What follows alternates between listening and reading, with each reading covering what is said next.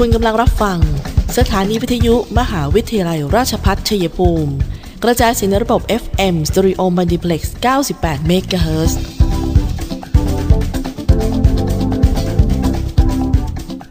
ที่นี่ สถานีวิทยุกระจายเสียงเพื่อการศึกษา มหาวิทยาลัยราชพัฒชัยภูมิส่งกระจายเสียงในระบบ FM Stereo Multiplex ความถี่ 98 MHz จากนี้ไป อเชิญท่านติดตามรับฟังรายการ คุยกันบ่ายสองโมงดำเนินรายการโดยธนทรชัยวงศ์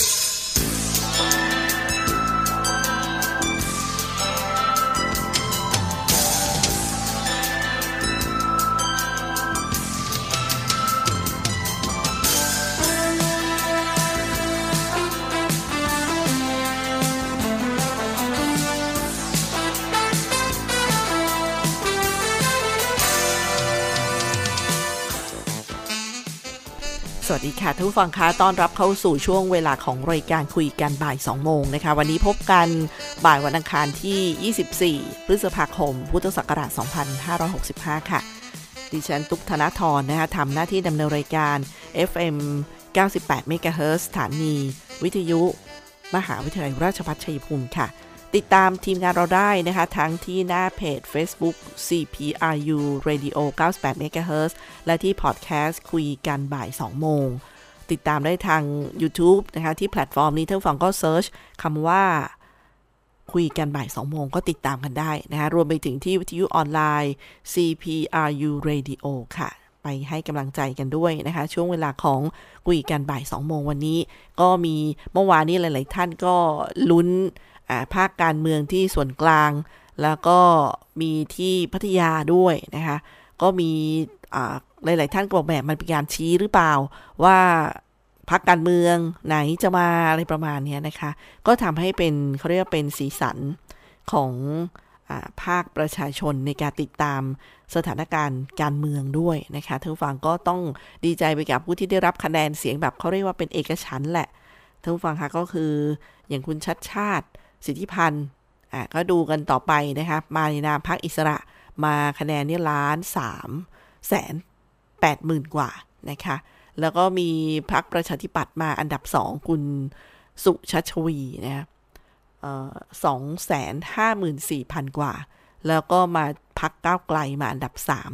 อันนี้ก็เป็นรายงานผลยังไม่เป็นทางการก็ต้องติดตามอีกทีหนึ่งนะคะ ก็คงได้ฟังตามสื่อต่างๆอขอรายงาน 3 อันดับก็แล้วกันค่ะ บรรยากาศการเลือกตั้งที่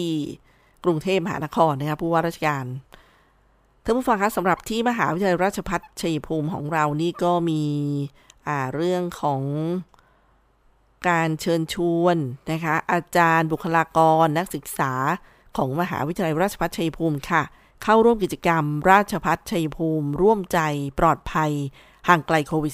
-19 วันที่ 31 พฤษภาคมนี้นะคะที่ CPRU Care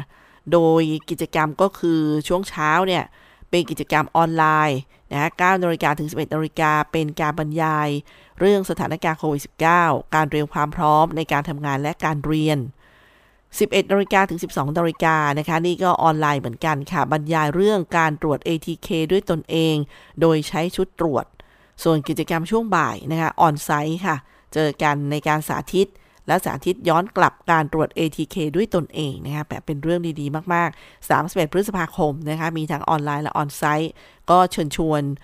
อาจารย์บุคลากรนักศึกษาของมหาวิทยาลัยราชภัฏชัยภูมินะคะที่ CPRU Care 31 พฤษภาคมนี้ค่ะ ส่วนวันนี้เดี๋ยวจะมาเชิญชวนกันไปเที่ยวงานวันพรุ่งนี้นะคะเขาเรียกว่างานเป็นการย้อนเบิงนะ ย้อนเบิ่งเมืองสมุนไพรชัยภูมิคือที่เราจะเชิญชวนให้รู้ว่าชัยภูมิเรามีอะไรดีบ้าง เขาบอกถ้าคุณยังไม่รู้เรื่องนี้เนี่ยต้องอัปเดตกันด่วนนะคะโดยไปงานนี้ค่ะชัยภูมิมีหมอตอกเส้น หมอนวด หมอสักยา แพทย์แผนไทยชัยภูมิมีซากดึกดำบรรมนุษย์ที่เก่าแก่ที่สุดชิ้นแรกของไทยอยู่ที่นี่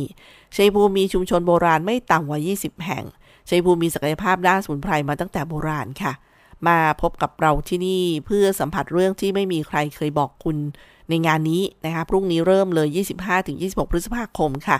งานภูมิใจสมุนไพรชัยภูมินะคะ จัดอยู่ที่อาคารอเนกประสงค์ ศูนย์เยาวชนเทศบาลเมืองชัยภูมิค่ะ ซึ่งคุณผู้ฟังก็จะได้พบกับนิทรรศการย้อนเบิ่งเมือง สมุนไพรชัยภูมิ การตรวจรักษาโรคตามหลัก แพทย์แผนไทย การนวดแผนไทย การสักยารักษาโรค การตอกเส้น อาหารเป็นยา ต้นไม้สมุนไพร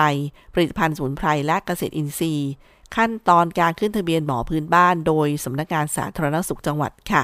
แล้วก็ฟรีกับยาเสริมภูมิคุ้มกันหวัดตำรับตรีการพิษนะคะพิเศษค่ะพิธีเปิดคือพรุ่งนี้เนี่ย 25 พฤษภาคมเที่ยงวันนะคะ เผยเคล็ดลับการเพาะผักพื้นบ้าน ลดเลือดหนืดในยุคโควิด 10 ชนิดด้วยกันพิเศษนะคะ เพาะกล้าหนุมานประสานกายแล้วก็ข้าวกอขอ 43เอ่ออันนี้เป็นช่วงพิธีเปิดน่าสนใจมาก ๆ ค่ะ แล้วก็ 14นาฬิกาซ้อมเดินแบบ 15นาฬิกาการเรียนรู้การดูแลสุขภาพด้วยสมุนไพร ธรรมะบำบัดใจด้วยสมุนไพรพยาแล 16นาฬิกาพิธีเปิด แล้วก็เดินแบบสมุนไพร เสวนาเรื่องเจ้าพ่อพยาแลกับสมุนไพร บรรทัดหนึ่งในหน้าประวัติศาสตร์ที่ไม่อาจมองข้ามผ่านค่ะ 17นาฬิกา30นาทีเสวนาการขยายผลด้านเศรษฐกิจด้วยสมุนไพรไทย จังหวัดชัยภูมิ และวันที่ 26 พฤษภาคมนะคะเที่ยงวันเริ่ม การเรียนรู้การดูแลสุขภาพด้วยสมุนไพร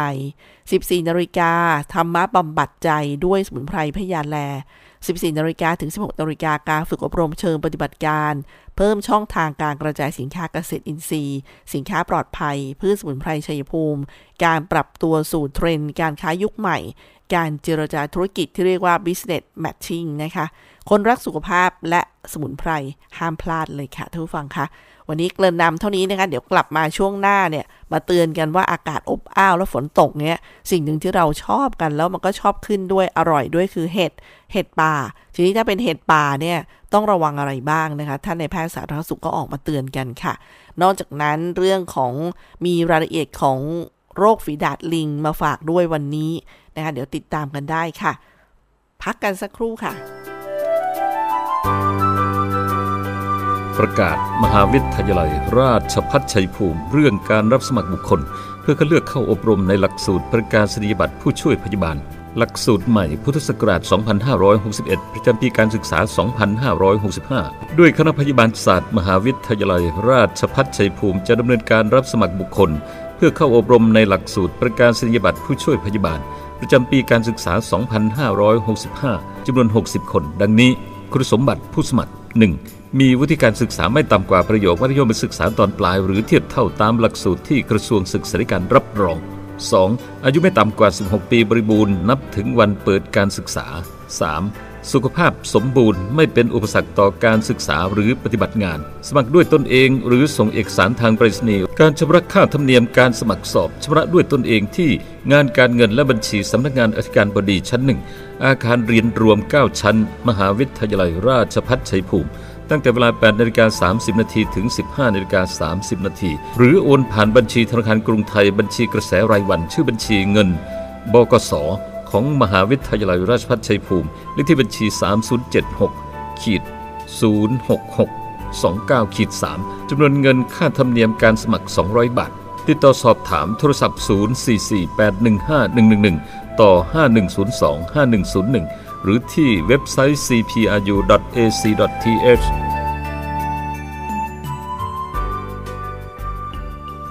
มหาวิทยาลัยราชภัฏชัยภูมิ เปิดรับสมัครนักศึกษาหลักสูตร วิศวกรรมศาสตร์ สาขาวิชาวิศวกรรมการผลิต โดยมุ่งเน้น ในการเพิ่มทักษะความรู้ด้านวิศวกรรมศาสตร์ ให้กับนักศึกษา ในระดับวิชาชีพชั้นสูง ทางด้านวิศวกรรมศาสตร์ ขยายโอกาสทางการศึกษา ด้านวิศวกรรมศาสตร์ ให้กับเยาวชนในท้องถิ่น และพื้นที่ใกล้เคียง เพิ่มศักยภาพแก่ประชาชนในท้องถิ่น ให้ดำรงชีพ โดยพึ่งพาตนเองพร้อมทั้งเสริมสร้างสมรรถนะในวิชาชีพอย่างเป็นรูปธรรม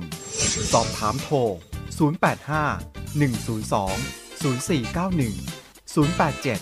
456 9889 และ 082 453 3052 หรือที่เว็บไซต์ cpru.ac.th มิติใหม่แห่งการศึกษา มหาวิทยาลัยราชภัฏชัยภูมิ มุ่งสร้างบัณฑิตคุณภาพ จากอุตสาหกรรมภูมิภาค สู่อุตสาหกรรมอาเซียน และส่งเสริมการพัฒนาท้องถิ่น ท่านผู้ฟังคะคุยกันบ่ายสองโมงวันนี้ค่ะ เรามาเตือนท่านผู้ฟังเรื่องกินเห็ดนะคะท่านในแพทย์สาธารณสุขจังหวัดชัยภูมิบอกว่า คุณหมอกรมควบคุมโรคเนี่ยนะคะ ก็เตือนกันค่ะ บอกเซียนกินเห็ดป่าระวังเห็ดระโงกพิษนะคะ ดอกจะคล้ายๆ กับเห็ดระโงกขาว ถ้าพบผู้ป่วยให้รีบพาไปโรงพยาบาลทันที ปล่อยไว้นานเนี่ยอาจมีอาการรุนแรงตามมาก็คือ การทำงานของตับและไตล้มเหลว อาจเสี่ยงถึงทำให้เสียชีวิตได้ค่ะ นายแพทย์วชิระบทพิบูลนายแพทย์สาธารณสุขจังหวัดชัยภูมิค่ะ เปิดเผยว่าช่วงนี้ฝนตกลงมาหลายพื้นที่ก็ทำให้เห็ดหลายชนิดนะคะเจริญเติบโตได้ดี โดยเฉพาะเห็ดป่าในพื้นที่ธรรมชาติ ซึ่งมีทั้งเห็ดกินได้ เห็ดพิษ เมื่อเห็ดอยู่ในระยะดอกตูมก็จะมีความคล้ายคลึงกันมาก อาจทำให้ประชาชนเนี่ยเข้าใจผิด แล้วก็นำเห็ดพิษเนี่ยมาปรุงประกอบอาหารได้ค่ะ จากข้อมูลของกองระบาดวิทยากรมควบคุมโรค สถานการณ์โรคอาหารเป็นพิษ จากการรับประทานเห็ดพิษในปี 2565 เนี่ย พบผู้ป่วย 81 ราย ซึ่งในรายล่าสุด ผู้ป่วยกินเห็ดพิษที่คล้ายกับเห็ดโคนก็คือ เห็ดหมวกจีน จุดสังเกตก็คือดอกนิ่ม และบาง ก้านนิ่ม ด้านในกลวงตลอดก้านเลยนะคะ สำหรับเห็ดพิษที่เป็นสาเหตุทำให้เสียชีวิตส่วนใหญ่เนี่ยอย่างเช่น เห็ดระโงกพิษ หรือบางทีเรียกกันว่า เห็ดระโงกหิน เห็ดระงาก เห็ดไข่ตายซาก ซึ่งเห็ดชนิดนี้คล้ายคลึงกับเห็ดระโงกขาวที่กินได้นั่นเองท่านฟังคะแต่ว่ามีลักษณะต่างกันก็คือ เห็ดระโงกพิษ รอบขอบหมวกเนี่ยไม่มีรอยขีด ผิวก้านจะเรียบหรือว่ามีขนเล็กน้อย ถุงหุ้มโคนรูปถ้วย แนบติดกับโคนก้าน เมื่อผ่าก้านดูก็จะมีลักษณะตันนะคะ อีกชนิดคือเห็ดเห็ดเขาเรียกเห็ดถ่านเลือด มีลักษณะคล้ายกับเห็ดถ่านเล็กที่ที่กินได้ ขนาดดอกก็จะเล็กกว่า แล้วก็ไม่มีน้ำยาเออเขาเรียกน้ำยาง น้ำยาง น้ำยางสีแดงส้มนะคะและไม่มีน้ำยางสีแดงส้ม นอกจากนี้ยังมีเห็ดเมือกไข่เหลือง ที่ประชาชนมักสับสนกับเห็ดขิง ซึ่งชนิดที่เป็นพิษจะมีเมือก ปกคลุมแล้วก็มีสีดอกเนี่ยเข้มกว่าค่ะ จึงขอเตือนให้ระมัดระวังอันตรายที่จะได้รับจากการรับประทานเห็ดมีพิษ บางครั้งวิธีทดสอบความเป็นพิษของเห็ดโดยภูมิปัญญาชาวบ้านอย่างเช่น ต้มเห็ดพิษกับข้าว หรือว่าหอมแดง แล้วจะทำให้ข้าวเปลี่ยนสี หรือว่าจุ่มช้อนหรือว่าตะเกียบเงิน เครื่องเงินแล้วเนี่ยจะทำให้เงินเป็นสีดำอันนี้ไม่เป็นความจริงนะคะ โดยเฉพาะเห็ดระโงกพิษที่มีสารที่ทนต่อความร้อน แม้จะนำ มาทำสุกแล้วก็ไม่สามารถทำลายพิษได้ค่ะ เมื่อกินเห็ดพิษเข้าไปแล้วมีอาการคลื่นไส้อาเจียนท้องเสีย อย่าล้วงคอหรือว่ากินไข่ขาวดิบนะคะ เพื่อไปกระตุ้นให้อาเจียนเขาบอกไม่ให้ทำเพราะว่าอาจทำให้เกิดแผลในคอ แล้วการกินไข่ขาวดิบ จะยิ่งทำให้ผู้ป่วยเนี่ยท้องเสียเพิ่ม หรือว่าติดเชื้อได้อีกหากปล่อยไว้นานนะคะ ผู้ป่วยอาจมีอาการรุนแรงตามมาก็คือการทำงานของตับและไตล้มเหลว อาจเสี่ยงทำให้เสียชีวิต ดังนั้นรีบพาผู้ป่วยไปโรงพยาบาลทันที แล้วก็แจ้งประวัติการกินเห็ดโดยละเอียด พร้อมนำตัวอย่างหรือว่าภาพถ่ายเห็ดไปด้วย เพื่อรับการรักษาได้อย่างถูกวิธี สอบถามข้อมูลเพิ่มเติมได้นะคะ ที่สายด่วนกรมควบคุมโรค 1422 1422 ค่ะท่านผู้ฟังกรมควบคุมโรคยังเตือนอีกนะคะเรื่องอเขาเรียกว่าฝีโรคฝีดาดลิง monkeypox เนี่ย วันก่อนพูดได้นิดนึงนะ วันนี้มีรายละเอียดจากกรมควบคุมโรคมาเพิ่มเติมค่ะท่านผู้ฟัง ซึ่งเป็นโรคติดต่อจากสัตว์สู่คน แล้วก็ติดจากคนสู่คนได้ โรคนี้พบมากในประเทศแถบแอฟริกากลาง แอฟริกาตะวันตก อย่างเช่นแคเมรูนสาสาธารณรัฐแอฟริกากลาง คองโก กาบอง ไลบีเรีย ไนจีเรีย แล้วก็เซราริโอน การพบผู้ป่วยในประเทศนอกเขตแอฟริกาก็อย่างเช่นสหรัฐอเมริกา อิสราเอล สิงคโปร์ และสหราชอาณาจักร มักเกิดจากการเดินทางระหว่างประเทศ หรือว่าการนำเข้าสัตว์ที่ติดเชื้อค่ะนายแพทย์โอภาสการกวินพงศ์อธิบดีกรมควบคุมโรคนะคะกล่าวว่าจากรายงานข่าวที่ประชาชนให้ความสนใจเป็นจำนวนมาก กรณีที่สหราชอาณาจักรพบผู้ติดเชื้อโรคฝีดาดลิงเพิ่ม 4 คน รวมเป็น 7 คนนั้น โรคฝีดาดลิงไม่ใช่โรคใหม่นะคะแต่ว่าเคยระบาดมาแล้วมากกว่า 20 ปี โรคนี้เกิดจากเชื้อไวรัสกลุ่ม poxviridae poxviridae จัดอยู่ในจีนัสที่เช่นเดียวกับโรคไวรัสอีกหลายชนิดค่ะ ได้แก่ไวรัสที่ทำให้เกิดฝีดาดในคนหรือว่าไข้ทรพิษนะคะ ไวรัสที่นำมาผลิตวัคซีนป้องกันฝีดาดในคน และฝีดาดวัว เชื้อไวรัสฝีดาดลิงเนี่ยพบได้ในสัตว์หลายชนิดค่ะ โดยเฉพาะสัตว์ตระกูลลิง แล้วก็สัตว์ฟันแทะอย่างเช่นกระรอก หนูป่าเป็นต้น รวมทั้งคนก็สามารถติดโรคได้ คนสามารถติดโรคจากการสัมผัสโดยตรงกับเลือด สารคัดหลังหรือว่าตุ่มหนองของสัตว์ที่ติดเชื้อ หรือจากการถูกสัตว์ที่มีเชื้อกัดข่วน การประกอบอาหารจากเนื้อสัตว์ป่านะคะหรือว่ากินเนื้อสัตว์ที่ปรุงสุกไม่เพียงพอ หรืออาจติดทางอ้อมจากการสัมผัสที่นอนของสัตว์ป่วย การแพร่เชื้อจากคนสู่คนแม้มีโอกาสน้อย แต่อาจเกิดขึ้นได้ค่ะ จากการสัมผัสใกล้ชิดกับผู้ป่วยที่ผ่านทางสารคัดหลั่ง ของผู้ป่วย จากทางเดินหายใจผิวหนังที่เป็นตุ่ม หรือว่าอุปกรณ์ที่มีการปนเปื้อนเชื้อ เมื่อคนรับเชื้อเข้าสู่ร่างกายก็จะมีระยะฟักตัวประมาณ 7-14 วัน อาจนานถึง 21 วันได้ค่ะ โดยอาการเริ่มแรกจะมีไข้ ปวดศีรษะ ปวดกล้ามเนื้อ ปวดหลัง ต่อมน้ำเหลืองโต หนาวสั่น อ่อนเพลีย จากนั้นประมาณ 1-3 วันจะมีผื่นขึ้นบริเวณแขนขา แล้วก็อาจจะเกิดบนหน้าและลำตัวได้ด้วย ผื่นจะกลายเป็นตุ่มหนองในระยะสุดท้าย ตุ่มหนองจะเป็นสะเก็ดแล้วหลุดออกมา อาการป่วยจะประมาณ 2-4 สัปดาห์ค่ะ ผู้ป่วยส่วนใหญ่จะหายจากโรคได้เอง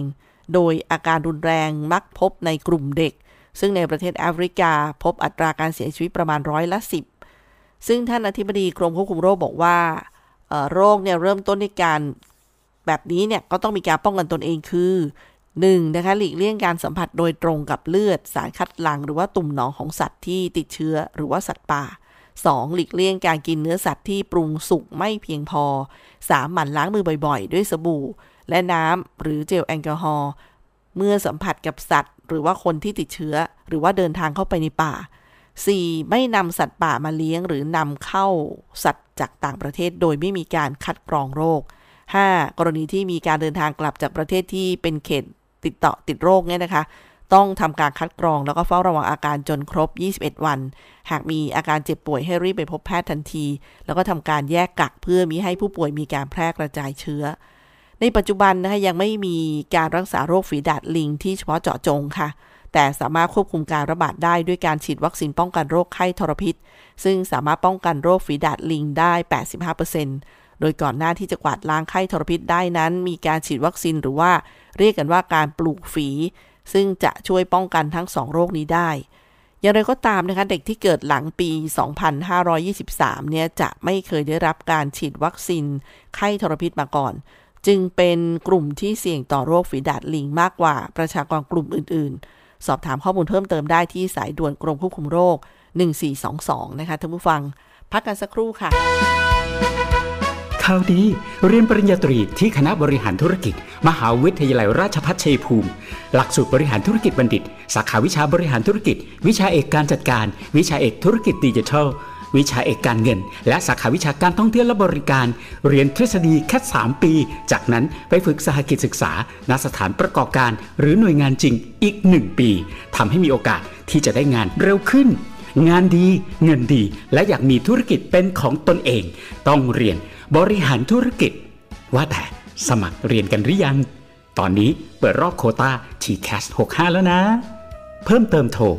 081 544 7644 เลือกเรียนบริหารธุรกิจ เลือก CPBS CPRU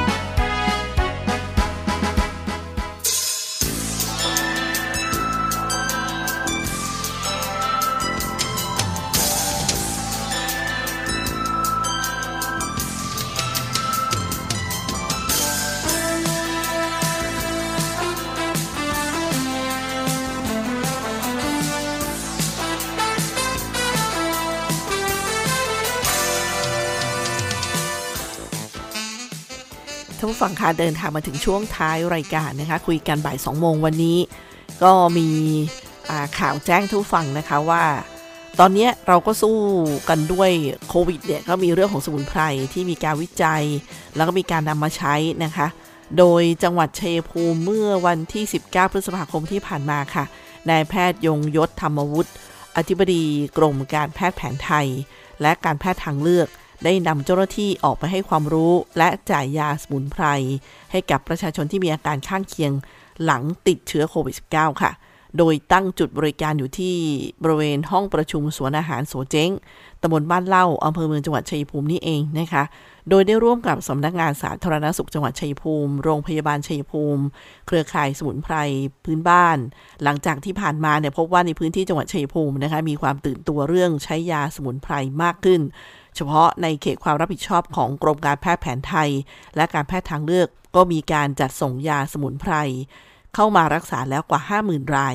จึงนำหน่วยเคลื่อนที่ออกมาให้ความรู้ถ่ายทอดองค์ความรู้ต่างๆ ให้แก่บุคลากรทางการแพทย์ในพื้นที่รวมถึงบริการให้คำแนะนำให้กับประชาชนที่มีอาการต่างๆ หลังจากติดเชื้อโควิด -19 แล้วก็จ่ายยาสมุนไพรรักษาตามอาการต่างๆ ด้วยค่ะ ด้านท่านอธิบดีกรมการแพทย์แผนไทย และการแพทย์ทางเลือกท่านบอกว่า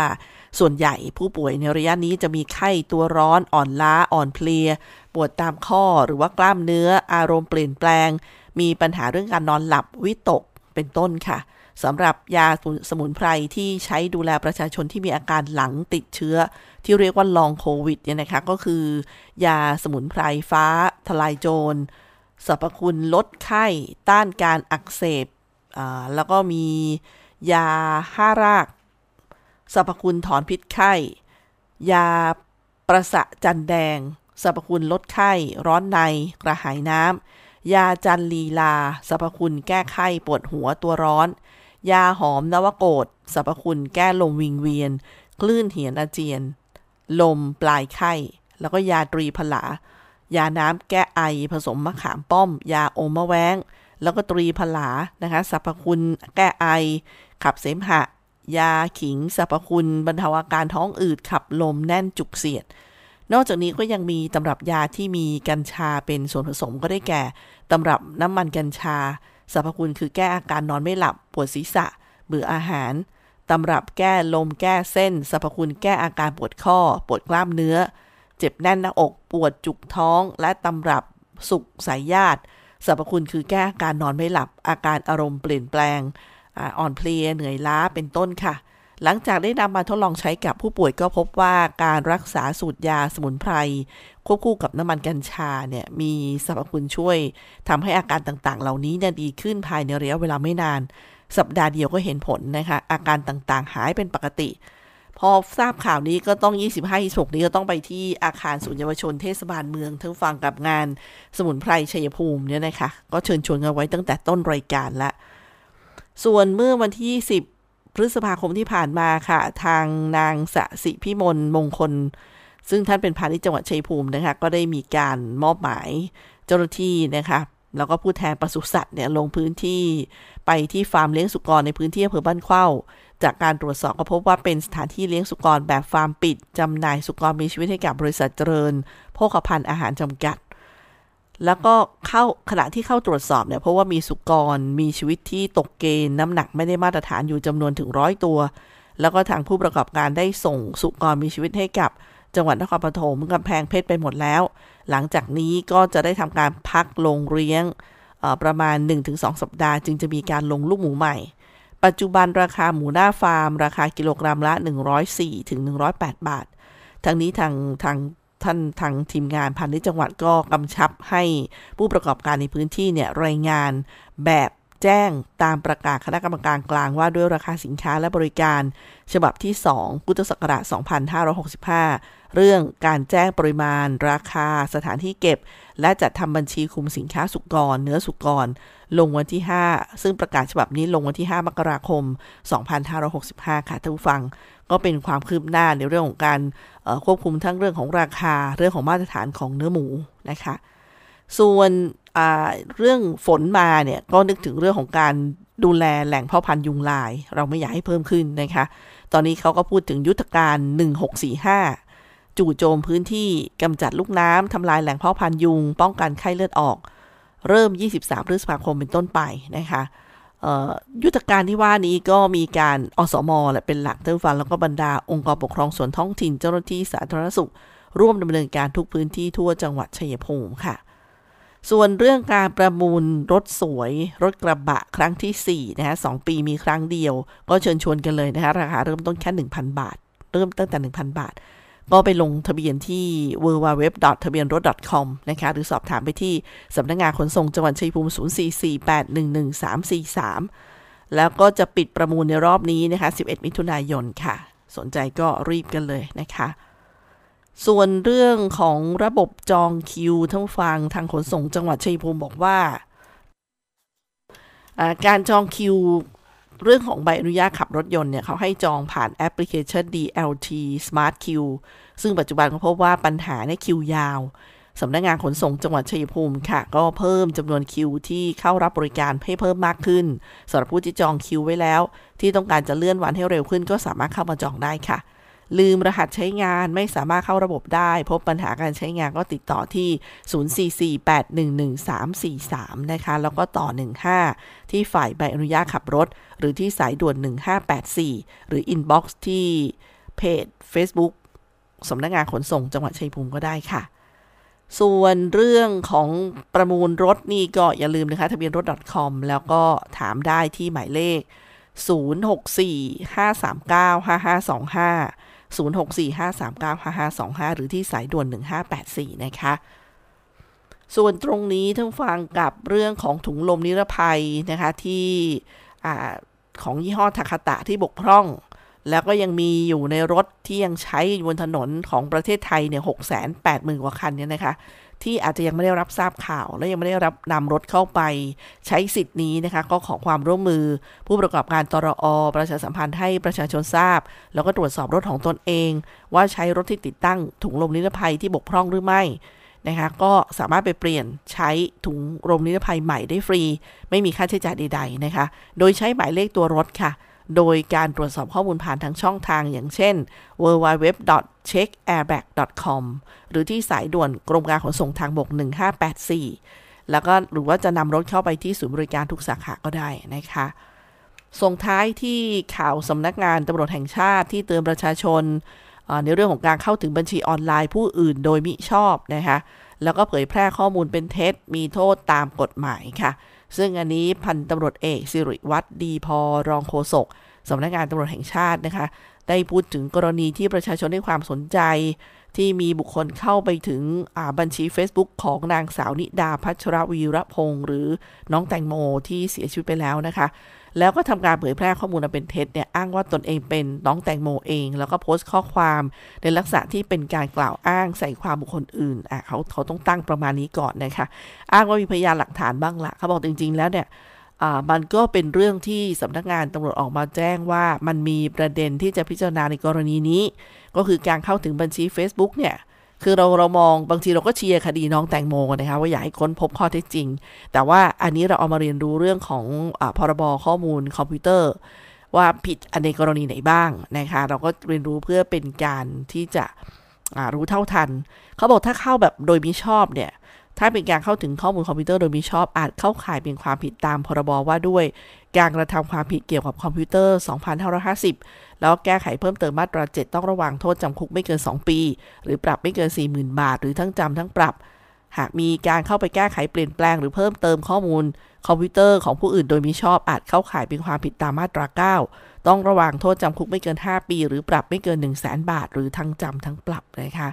แล้วก็นอกจากนี้ถ้าเผยแพร่ข้อมูลอันเป็นเท็จในลักษณะที่อาจทำให้ผู้อื่นได้รับความเสียหายก็ แต่ไม่ได้เป็นความผิดฐานหมิ่นประมาท ก็จะไปเข้าข่ายเป็นความผิดตามพรบว่าด้วยการกระทำความผิดกับคอมพิวเตอร์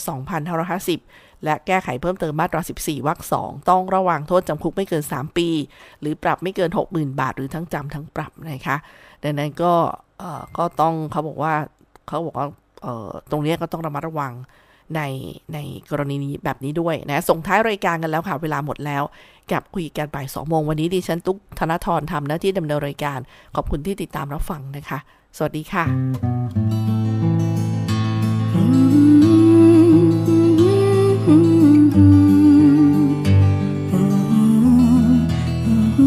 ยั